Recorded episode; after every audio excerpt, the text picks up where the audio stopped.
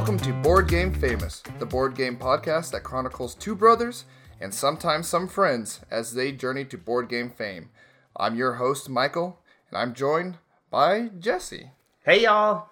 David is still on paternity leave, and their little child is healthy and doing well, but maybe he'll be back soon. We start, as always, with Hey, what you been playing? And Jesse, I know you've been to a game con recently, so we'll talk about that soon. So we'll talk about what I've been playing first, because I'm the most special. You are the most special, Michael. I, I know you already know that. Uh, so, Michael, what you been playing? As an update to the last episode, I have finally played my copy of Ark Nova.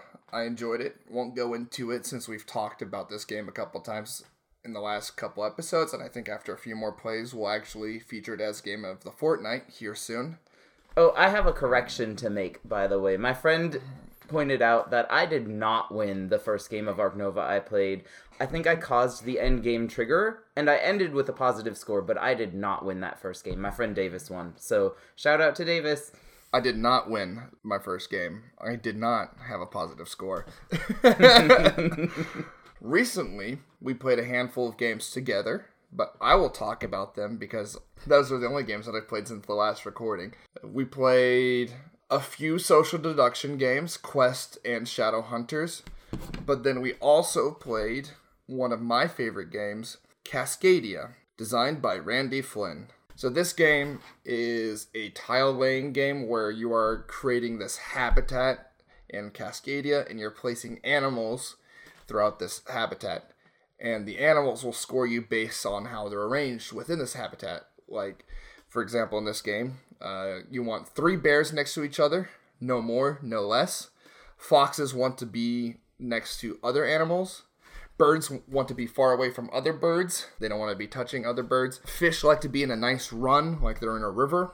And so you have all these different, you know, uh, design constraints as you're creating this habitat. The one thing I like about this game is it slowly builds and then you start reaching the end game and you may have created all these different patterns on the board and you're trying to at the very end maximize how much you're going to score for for example bears you know say you needed three bears next to each other and you have two bears and you're just hoping that a bear pops up in the slot because I need another bear. Where's my bear? I'm getting stressed. and then Jesse doesn't hate draft it from you. and then yeah, you hope the person before you doesn't hate draft it. But it also has that nice feature of you have the patterns of the animals, but you're also trying to create an interesting habitat of the tiles that you're also getting because you're getting tiles and discs. So habitat tiles and animal discs, and you get points for the largest of each kind of habitat that you create. So the longest water stream, you know, prairie, all that kind of stuff, and so you're you're you're balancing all these different options, and you can't do everything, and having to focus on which ones you want to do. I think I think I still really like this. I know we talked previously about this game versus Calico. I still have not played Calico. What are you doing with your life? well, we, we usually don't have just two people playing two games, and so we play bigger people counts, and that's the issue. But same designer, right? Yes, it is, and uh, they have a third game coming out pretty soon, which I think is Verdant. Verdant. So, Cascadia is published by Flatout Games, and Flatout Games has another game coming out soon, which is Verdant that I backed on Kickstarter. Verdant is designed by Molly Johnson, Aaron Mesburne, Robert Melvin, Kevin Russ, and Shawn Stankewich, who are designers of titles such as Point Salad, Dollars to Donuts, Calico, and Overboss. It's developed and directed by the team behind Calico and Cascadia. So looking forward to seeing that. And it does look like Randy Flynn does have another game coming out called Tabriz. Tabriz? Tabriz? I don't know. Never heard of it. It's uh, it's a town in Iran is so, it on? Uh, is it on the Kickstarter? I am trying to find out, but it's being published by Crafty Games. How do you spell it? T A B R I Z. It is not on the Kickstarter. Is not out yet. Either way, my policy is if there's a group of designers whose games you've previously liked, it's a lot less of a risk whenever you back their future games. So, so I've talked about what I've played. And unfortunately, I was out of town, so I was not able to join you for this fantastic event. But please tell us about this convention you recently went to. Okay, so this weekend, last weekend, sometime in the indefinite past, I went to Mega MooseCon 2022 at the Gateway Conference Center in Richburg, South, Richburg, South Carolina. Mega MooseCon started after Mark Kale began TurkeyCon in November of 2011. He started TurkeyCon as a geeky alternative to Black Friday shopping and it was a one-time event that grew into a many-time event. It was so popular that they then started doing quarterly MooseCon events at the Moose Lodge in Rock Hill, South Carolina. Eventually, it got moved to the VFW just as a venue change, but the name MooseCon stuck. The quarterly MooseCons are donation cons.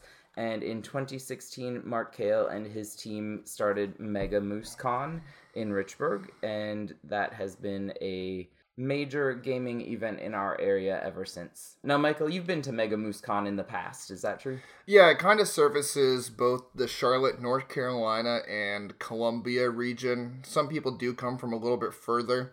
Richburg, South Carolina itself is not a big location. I think the population of the town of Richburg, South Carolina is 300, and the con had more people than that. so, but it, it's a nice just play convention where people just show up, bring their own games. There is a library, there is play to win, and you meet some strangers, you play some games, and it's usually a really good time. Yeah, definitely. I didn't get much time ahead to schedule for games, but I did sign up for two specific games during the con, which I got a chance to play, and I'll talk about a little bit as I talk about what I did. In addition to gameplay, they always have an albino moose uh, gift exchange where you can win just a prize just for signing up in time. I was too late to sign up for it, so didn't get to play. There's always a lightning flea market where you can purchase a table to sell your games, which I did not do and probably should have, but I bought some games. That is actually one of my favorite events is the fact that instead of having people selling games the entire weekend, they have one dedicated time space during the entire weekend and everybody sets up in the hall and then you just go in there and you just walk in booth to booth to booth. Things like, oh, I'm interested in that. I'm interested in that, but I can't get on both of these. And you're running around. It's like, oh, I might get that. So I was surprised at how restrained I was in my purchasing. I bought Medieval Academy. Want to guess what I paid for it? uh, that retails for forty, right? Sure. Uh, what ten? Got it for five. What? I felt pretty good about that. Also picked up a copy of Dice Forge for fifteen, which I felt really good about. So you can't say no to games at that price. No. Well, no. I mean, you can if you have incredible self control. well, I think you would say no to uh, Kill Shakespeare for five dollars. You know, we rag on Kill Shakespeare a lot, but maybe we just need to give it another chance. I don't know. In addition to the flea market and other events that were mentioned, there were vendors present. Buzz City Games was one of the vendors that was there, among others. And I didn't spend a lot of time checking out the various vendors. I really spent a lot of time just gaming with people I knew and hanging out with my friends. Overall, it was a really good con. I went for a little bit of each of the three days. I did not call out from work on Friday, so I only got to go pretty late in the evening, and I only got to do one thing on Friday evening, but it was one of my scheduled events. I did a tabletop RPG called Kids on Bikes. Are you familiar with it, Michael? I am familiar in the sense that on free RPG day every year, I go to our local game store and I pick up one shots. And I have picked up kids on bikes related one shots, but I have never played them. So I know we know we've played Dungeons and Dragons together, which is a D twenty based system. So your attack and your skill checks are based on a D twenty. What kind of system does Kids on Bikes Kids on Bikes is a collaborative world building RPG. I didn't have like health points or anything like that as far as I could tell. I had six stats. So, my character, we had five pre gen characters to choose from. The Game Master, Jamilia, had prepared for us, and she had a scenario called Jessica is Missing, in which our friend slash sister slash person we knew slash person who you caused to go missing um, was someone that we all knew, and for some reason we had to find her, help her. Um, she actually wasn't missing. She was there, but she was being really weird, and we quickly determined that it was not the real Jessica. The character who I played was this meathead football jock. I don't remember his So name. so much like you in real life. I know, right? He had frosted blonde hair. Um, his his traits were wealthy, lucky, and rebellious. Um, my favorite moment of the game was when I first got to introduce him to the group, and he came downstairs and he went to the refrigerator. Like his mom was cooking breakfast, he went to the refrigerator and took out a carton of milk and started chugging from it. And I just thought it was so funny the way the game master reacted. She was like, "Oh, son, you can't do that." Like a good Midwestern mom. Like, "Oh, you can't." And I felt like she had slapped me with a wooden spoon. I was like, "Oh, okay. Well, I am rebellious, so I'm going to do this." So each character has six stats, which are fight, flight, brains, brawn, and charm grit. And so each of those six stats, from what I could gather, was assigned one of the different dice either a d4, a d6, a d8, a d10, a d12, or a d20. So my football jock was really, really good at brawn and fight, and was not so good at brains or flight. So say you would were to run into like a brain scenario, you would roll. I would ask someone else to roll. I did use brains once or twice. I, I rolled a d4 for brains. Uh. it was um not ever successful, I don't think. Actually, it was, I think, because one thing with this system is if you roll the maximum number possible, it's exploding dice, so you get to roll a second time. Um, so with a d4, I'm actually quite fairly likely to roll a four and then be able to roll again. I think I rolled a brains check and ended up with a score of 10 by rolling a four twice in a row. Is this like a degrees of success kind of thing? Uh, not entirely sure. The way the game master ran it, it kind of felt like there was a difficulty check for various things, where a five was something that wasn't too difficult. Yeah. Something that was more difficult might have required a 10 or possibly even higher. Nice. Um, so we had to figure out what was going on with Jessica. My football jock character was actually the reason she went missing. He had dared her to go into the woods by herself, and she had touched like this witch house from the Salem witch trials, and then she was missing. And it turned out she had maybe been stolen by a demon that took her place. But we saved her. It was great.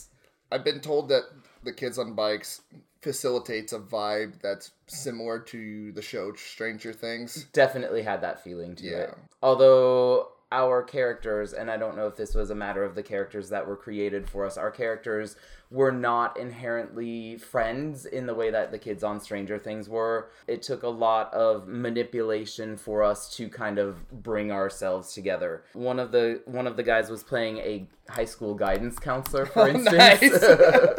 uh, he was really good at it too. He got this. He adopted this very soft-spoken voice every time. And, oh, Cassie, how are you doing today? Oh, how do you feel about that? Do You need to talk. it was, he, was, he was really funny. Our friend Davis was playing this kind of film club AV kid who was like a heavyset Hispanic film club nerd. Um, who used his camera as a weapon oh, that's kind of funny. it was a good time. Another person played uh, Jessica's little brother, and our last person, who was relatively new to RPGs, was playing her best friend. nice. Um, so it was tough to bring all these disparate characters together. Like, what's the reason that football jock who hates them all is with them? yeah.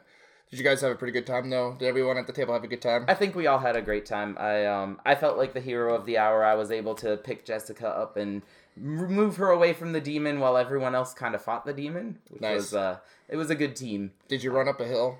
I uh, ran up many hills, I think, climbed out of a trapdoor pit, and it was it was a good Oh. time. So it was a, it was a lot of fun and much appreciation to our game master Jamilia. Nice. Is that the only thing you did on the first day? That was the only thing I did the first day. It took us from about seven thirty till about 11, 10.30 or eleven. That's, By which time it was time to leave. I was gonna say it still sounds like a good first day. Yeah, it was great. Day two, I came back and had plans with one of my friends to play Scythe with whoever showed up and played with us. We played with three new people, but we couldn't get started right away in the day, so we mm. actually started with a game of Crokinole. Do you know Crokinole? I know it because I believe Shut Up and Sit Down, the YouTuber Quinns, reviewed it, and because of that, it exploded in popularity. Recently at Dragon Con, I think they had something like six Crokinole tables. Oh wow. And I was just like, those are not cheap. In the fact that they had six of them, I was just like, Did they do a whole tournament or something there? I think they did a tournament too.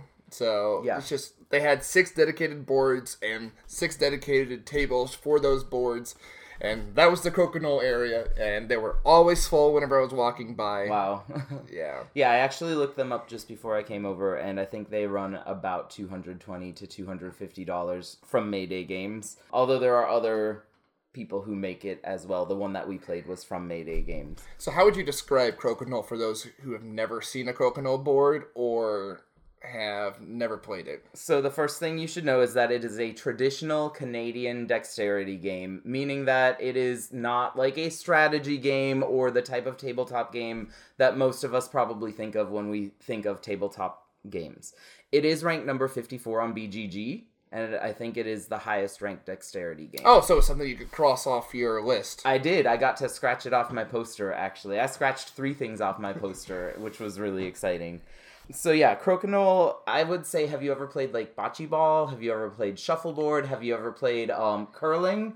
I have played. I mean, I've played all of those, but I've also played that one game that you see at the bars where you have like the slidey discs and it's got the long wooden board and there's like sand grit on it that makes it slide super smooth and you're trying to sink it into like a particular spot. Yeah. There's, there's like the one point, four point, three point kind of thing. It's on it's on the same kind of lines as all of those. Yeah. It um has kind of a circular board and there's a ring of pegs and in order to keep your stuff on the board if you're the first person to go you have to flick your disc and it has to end within that ring of pegs in the center and that's a scoring zone that's worth 15 points. There's a tiny circle in the middle that is just the right size for a disc and if you get it in there it's worth 20 points. You take it out, put it in a little storage area.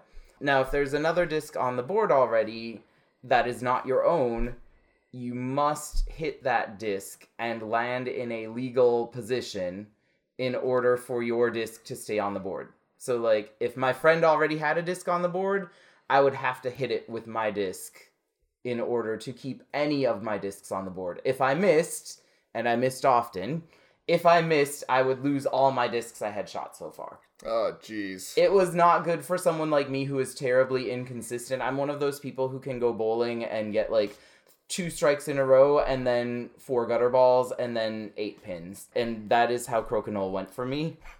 But did you have fun? It is the most fun I've ever had with a game I hated.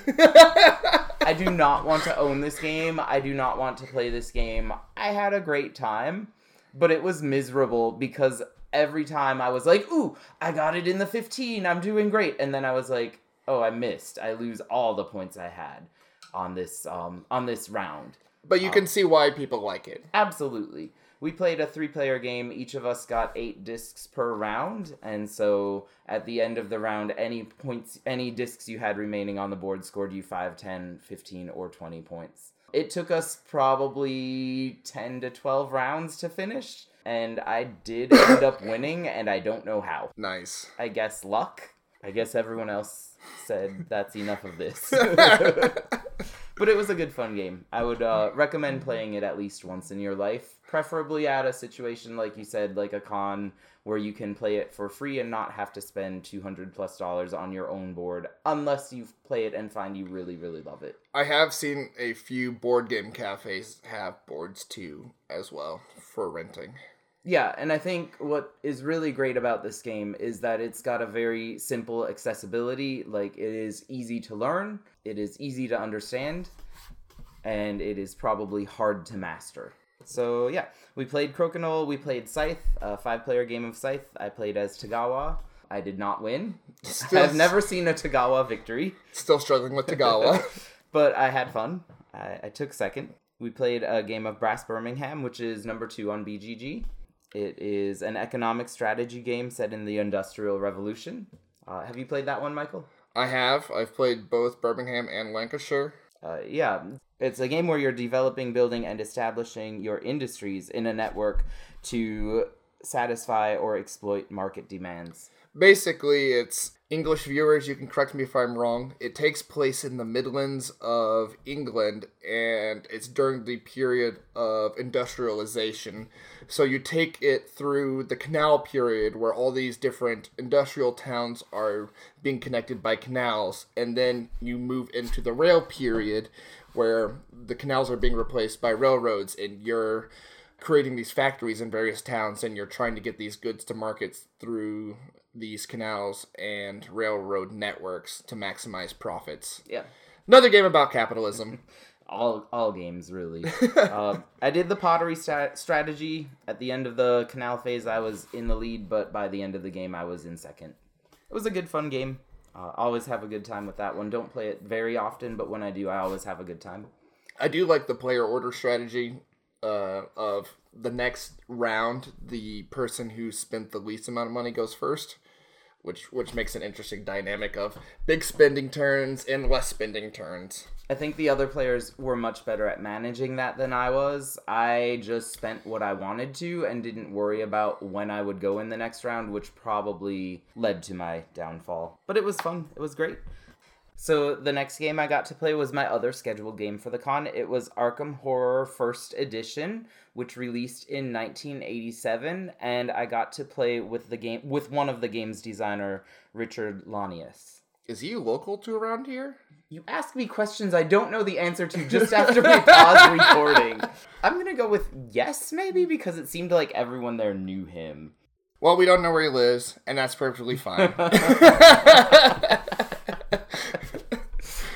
he ran the game for us as like a game master role, and he was super cool to play with. It was a lot of fun. Have you ever played any of the versions of Arkham Horror, Michael? I may have played one years ago. Yeah, I played Eldritch Horror once before. Um, I've never played any of the ar- other Arkham horrors, but this was a really neat opportunity to play with the game's designer, so I signed up for it when I saw that opportunity. Richard Launius made the game super fun. It's a game from 1987, and he said, like, when we sat down at the table, he's like, This is a game from 1987. That's 35 years ago. A lot has changed in gaming since then. That is ancient in board game years. It really is. Like, I was six. no comment. so um, it is a roll and move game for one thing. Like you roll dice and you can choose where to move. The if you look on BGG, you can see the board for the original game. He had this giant neoprene mat. I got a picture if you put it on the Insta so people can see it. It was a really cool setup. We had little wooden figures instead of plastic pawns and things. I got to be a kind of adventurer, Indiana Jones type character. It's like a light role playing cooperative, moving around a map, trying to find clues and close eldritch gates to keep the deep one away from the town of Arkham. I thought we were doing really, really well. You, you know where this is gonna end because I said you thought I thought we were doing really well. At one point, my character got a chance to like get three items if he advanced the Doom track, and I was like, "Oh, that sounds cool." The Doom track isn't that far along. Ooh, Uh, the yeah. Doom track is one of the lost conditions. This is like several other games we've talked about recently where there's one way to win and many ways to lose. Uh, one of the ways to lose is for any character to die. Another way to lose is for the Doom track to reach 13. The Doom track ended up reaching 13.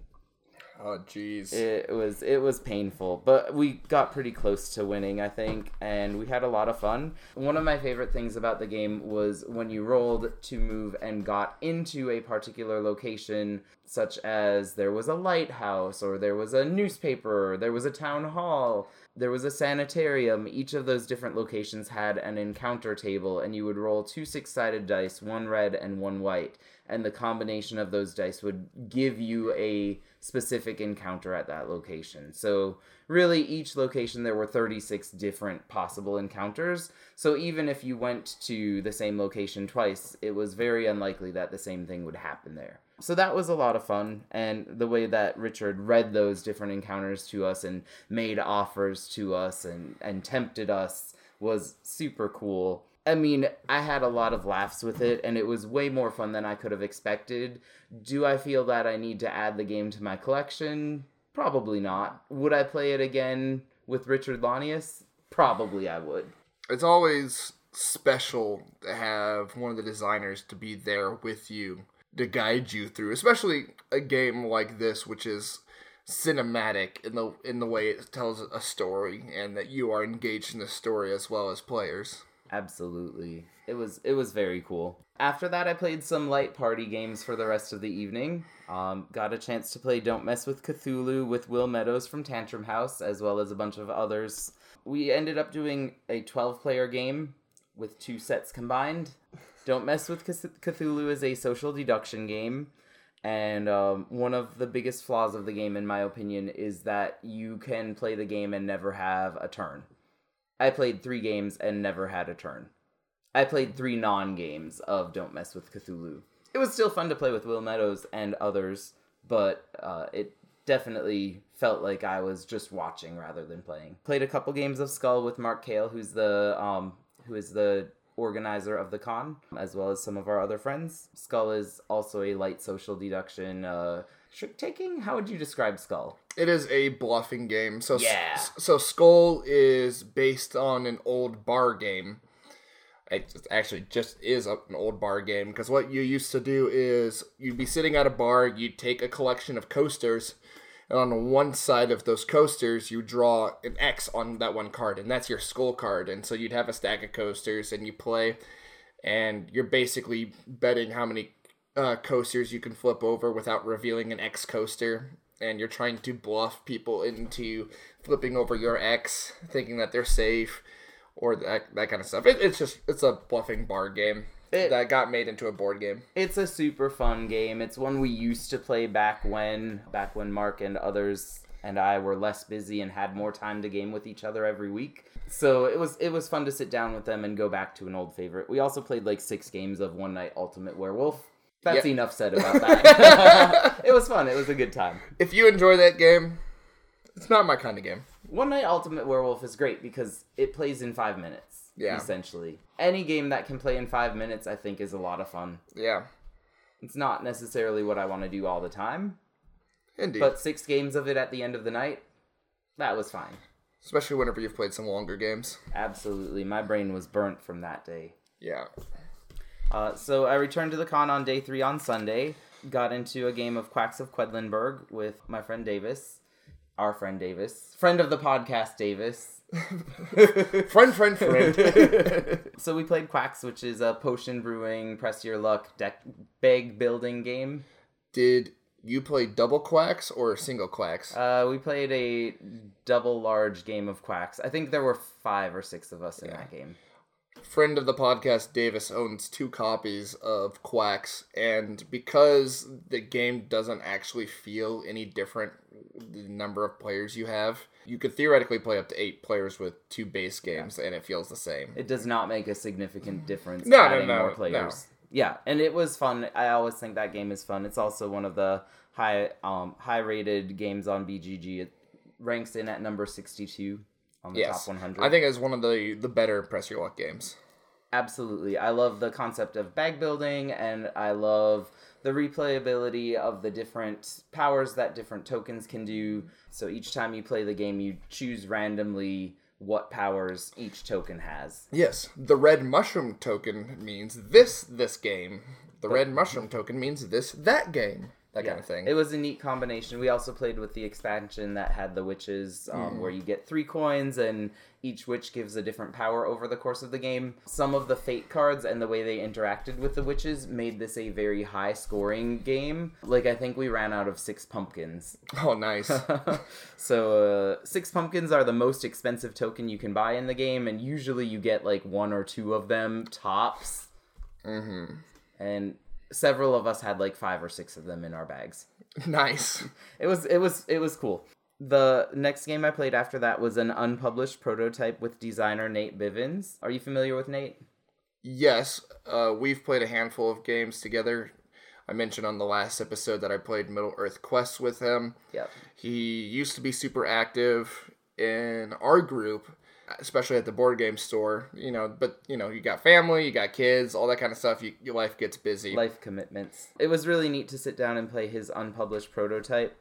He is designing a game that is similar to the app game Papers, Please. Mm-hmm. Have you ever played Papers, Please? I have played it. Do you remember anything about it? I played it in college with my roommate, and it was a lot of fun. You know, it, it evokes uh, Soviet states and and systems about people movement. Yeah, essentially you're like a border guard and people are coming in with a passport and you have to approve or deny them. You're trying to make money to keep your family alive. Nate's game had a lot of similar vibes to that. Did you feel like it was pretty early in the prototype phase? It is very early in the prototype phase. Yeah. It is like a brand new prototype. He said he had had two like kind of playthroughs so far Nice. just testing it out. He said he's at the stage where he just wants to play test it to see if it's fun and if people if he should continue to pursue it. Yep. I had fun, but I was also the one who was most active in making decisions. I know that the others who got the little envelopes felt like they had less. What's the word for it? Engagement. Uh, not engagement. Agency. Agency. Okay. They felt like they had less agency because they were like, this is who you are. This is your passport. It's fake. Try not to get caught. um, it was a fun game, and each of us had kind of our own mini game, like of how we were trying to spend credits once we earned them. So that was cool. They were kind of a sheriff No- of Nottingham type element where they were bringing goods in and they had to declare their goods. So they would be like, "I have three chocolates," but actually they were smuggling weapons. Nice. Uh, one of my friends was had a little five year old girl who was traveling by herself and was like, "I have chocolates," and then later he was like, "Yeah, she was smuggling guns." so it was super cool. I'm looking forward to seeing like how it changes from this first iteration. But it was it's always neat to play unpublished games to see what they're like and to see what impact you can have on the design process. Yeah. Playtest, playtest, playtest, playtest, playtest. Playtest, playtest, playtest. That's that's the importance of prototypes. And then playtest some more. Or then playtest some more.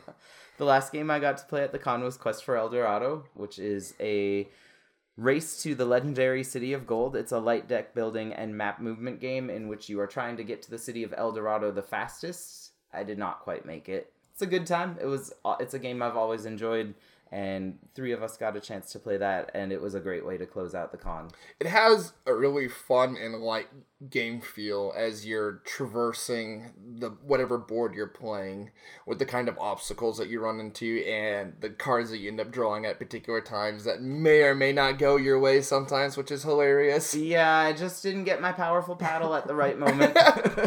Yeah, you're right there at the water. You didn't get your powerful paddle. yeah, I'm, I made a couple suboptimal choices that I think cost me the game, but it was a it was a super time and a great way to close out the con. One thing I didn't mention is I saw Monica at the con. Ooh. She did show up. I know she was she was she had said she probably wouldn't be there because she was traveling and out of town, and then she was there. I did not get a chance to play with her, unfortunately. Um, but it was fun to see her and many other people who you know I've gotten to know over the course of the years at these kinds of events. And what I'm excited is I'll actually be able to make it to the next con. What's the next con you're gonna make it to? Mace, also known as Jeff Con, because it is the last Mace. Awesome, and that is a regional con that has been going on for several years. Yes, the person who started it, Jeff, passed away, so this will be the last uh, iteration of Mace Con, I believe, and so they're calling it Jeff Con in memory of Jeff. And that's coming up in November, right uh, right around Veterans Day weekend. Correct. I'm also going to that one, so if anybody's in the Charlotte region or wants to travel and hang out with us cool guys, We're pretty alright. I mean, my mom says I'm cool. My mom thinks I'm special. and without musical accompaniment, our next section is mail time. And this question comes from your friend Dave, which is If you were trapped on an island with your gamer friends and you only had one board game to play between all of you guys, what game would you choose? Ooh, that's a tricky question. I need stipulations. Okay, so is this desert like? Do I have to like survive? Like, do I have do to not- like build fires and shelter and stuff? Do I have to search for food, or is this like some like MTV Netflix stuff where like we have been trapped on a desert island All right, and we have to get along? let's say you have the tools and the skills already to survive on this island. So you don't you don't actually need to use the board game to survive, except for just passing the time. So, so essentially, I'm asking, like, do I have the time and leisure and mental acuity to spend to play a challenging game, or does it need to be something light and brainless because I'm focused on survival? it's up to you. Okay. Well, with that being said, then I think the other question I have is Am I allowed all the expansions to the game? In this scenario, yes. I'm not sure how you got there on the island with all the expansions, but yes. Because I had a suitcase full of Root. I think I would choose Root by Leder Games um, because there are several expansions to it that add to the replayability of the game. Root is essentially a territory control game in which everyone is trying to get to 30 points in their own different way. And I think the very how many factions are there? I think as of right now, I think there are a total of 10 different factions, possibly. 11 if you count a second vagabond. So, um, so if you have a three or four player game, mathematicians, you can do math about how many different combinations of a three to four player game There that you could play. that each person individually gets to play that character in that combination. Yes, so it would have a lot of replayability. It's a game that I enjoy, but I'm not particularly good at. So I think playing it frequently would be more fun than some other games where I already feel like I'm really good at them. And I think it would be just fun to try out the different strategies. I imagine after like the seventh game, it would be awful. but then we would probably be like, okay, I need to go chop down coconuts or something. Absolutely. So, uh, Michael, what game are you bringing to the desert island? well, there's obviously one correct choice, and that's Munchkin. I hate you so much. That's not funny. Actually, I would say uh, Twilight Imperium 4th edition, because we would actually have time. You know, if we're trapped on a desert island, you don't have to play it all in one day, but you know, you'd actually have time to play Twilight Imperium with your friends. I think it's been months since I've been able to play that game, so I've been itching to play a, a longer game, so maybe that's why I'm saying Twilight Imperium 4. I have not played it since I think April at least. Uh, the last time I played it was a very large eight player game where we played in partners and that was a lot it was uh it was like a 14 hour experience some of these games you just have to have the time and if you're trapped on an island you're like hey guys you know i know we're bored how, how about how about how about now it's just like you can't say no forever I like TI4. I don't think I would want it to be the only game I had an option for. i'm assuming we get rescued eventually I'm assuming I'm there for the rest of my life. oh jeez I'm gonna swim to shore if you have TI4. I'll play it once, once a month at most. You're gonna turn the box into your wilson paint a face on it start talking to the box I I think it's funny that neither of us said like Robinson Crusoe or Isle of Cats or nah Fireball Island. Fireball Island. I still want to play it. Like I used to play that when I was a little kid, like the 1987 version of it or whatever it was. Nice Loved it when I was a kid. I'm super curious about it now. i mean they released a new edition so Yeah, that's that's what I'm talking. Like I'd love to try the new edition Yeah. that came out like three years ago or something. Yeah, I don't think I could play any game that's actually related to an island or being trapped on an island. that would be so awful. For, Forbidden Island. uh, definitely not. No, thank you. uh, well, there's another game theme for a game night. Islands. Yeah. Sounds like a good time. Maybe we'll uh, play that the next time we hang out. This is the end of the podcast.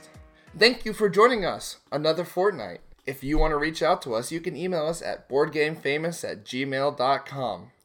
Or you can follow us on Instagram and message us at boardgamefamous. Link in the description. Or you can hop on our Discord. Link also in the description. Thanks for having you guys again. Bye. Bye. You're supposed to say bye bye now. Bye bye now. I